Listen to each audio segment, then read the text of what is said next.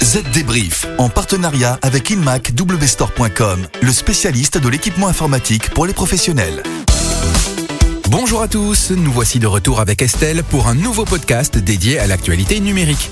Alors Estelle, quel est le programme de ce Z Débrief? Bonjour David, bonjour à tous. Dans notre podcast cette semaine, on parle d'une nouvelle cyberattaque, un ransomware qui vient de toucher l'hôpital de Rouen et de ses conséquences. Il sera aussi question d'une nouvelle application pour choisir son organisme de formation continue et de l'échec du rachat d'HP par Xerox. Enfin, dans notre podcast, on vous dira tout de la nouvelle amende record infligée à SFR et on vous donnera des conseils pour courir le moins de risques possible lors de connexion à un Wi-Fi public. Allez, le Z débrief, c'est parti. Les dernières infos.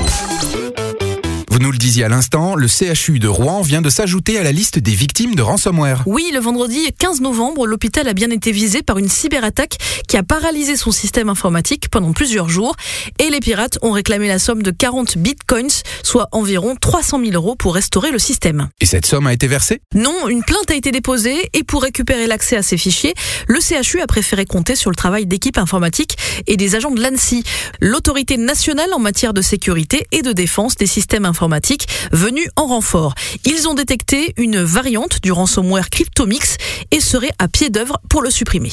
Et en attendant, selon le journal Le Monde, l'attaque informatique a forcé l'établissement à revoir ses méthodes de fonctionnement et à revenir au papier et crayon pour suivre les dossiers des patients. Le CHU conseille d'ailleurs aux patients en situation d'urgence de se tourner vers d'autres établissements pour recevoir leurs soins. Et maintenant, il est question d'une petite révolution dans le monde de la formation professionnelle. Et oui, le ministère du Travail vient de lancer une nouvelle application téléchargeable sur iPhone comme Android. La nouveauté, elle doit permettre aux salariés de gérer leur compte personnel de formation et de s'inscrire directement sans passer par un organisme habituel comme c'est le cas actuellement. Et cela concerne pas moins de 25 millions de salariés qualifiés ou pas.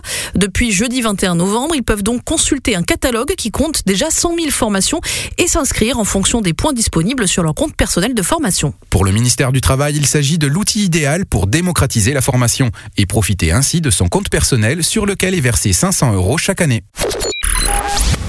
Des nouvelles maintenant des tractations entre le géant HP et le spécialiste de l'imprimante Xerox. Il y a quelques jours, Xerox proposait de racheter le constructeur informatique 33,5 milliards de dollars. Eh bien, le conseil d'administration de HP a dit non. Ses membres considèrent que Xerox sous-estime la valeur d'HP. Ils ont aussi pointé une baisse des revenus d'un milliard de Xerox depuis juin 2018. Ce qui, toujours selon ces mêmes membres, soulève des questions importantes quant à la trajectoire de Xerox et à ses perspectives futures. Mais ils ont toutefois précisé que la porte restait ouverte à d'autres propositions d'achat ou de rapprochement des deux groupes. Dans un instant, on va parler chiffres et conseils pratiques. On revient juste après la pause. Vous cherchez une tablette hybride pour travailler où que vous soyez? Avec la Samsung Galaxy Tab S6, combinez la puissance d'un PC à la mobilité d'une tablette professionnelle. Profitez de son stylet S Pen pour signer, noter, designer et brainstormer en un seul geste.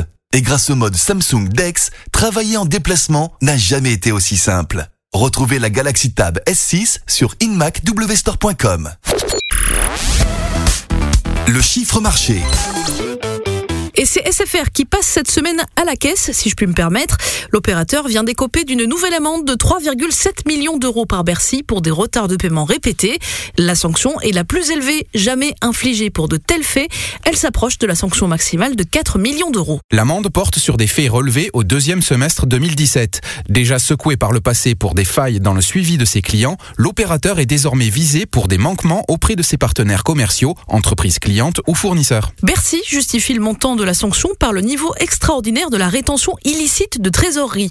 Un tiers des factures au deuxième semestre 2017 ont été réglées en retard et ce n'est pas la première fois. En octobre 2015, l'opérateur avait déjà été sanctionné pour des faits similaires de retard de paiement. SFR a tout de même tenu à se justifier. Le groupe explique que le contrôle qui portait sur 2017 s'est fait en pleine période de plan de départ et de réorganisation de l'entreprise suite à son rachat par Altis. Mais qu'importe, pour Bercy, l'amende devra bel et bien être payée. Du coup, l'opérateur n'a pas manqué de contre-attaquer. Il vient de réclamer aux collectivités publiques le paiement de leurs propres dettes.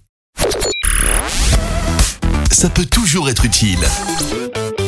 Aujourd'hui, on innove et on écoute Justine Atlan de l'association e-enfance. Elle nous parle de précautions à prendre pour courir le minimum de risques lors de l'utilisation d'un Wi-Fi public. Tout d'abord, il est important que les paramètres de partage de votre appareil ne soient pas ouverts lorsque vous vous connectez à un Wi-Fi public.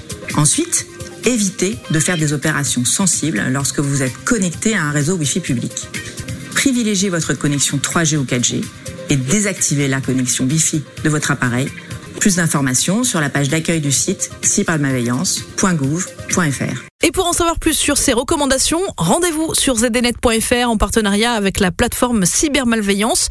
Notre site diffuse pendant le mois de novembre une série de vidéos de sensibilisation à l'égard des risques d'attaques informatiques les plus courants. Allez les regarder, c'est bourré de bons conseils. Allez, Z débrief, c'est terminé pour cette semaine. On se retrouve dans 7 jours. À la semaine prochaine. Z Débrief, en partenariat avec InmacWstore.com, le spécialiste de l'équipement informatique pour les professionnels.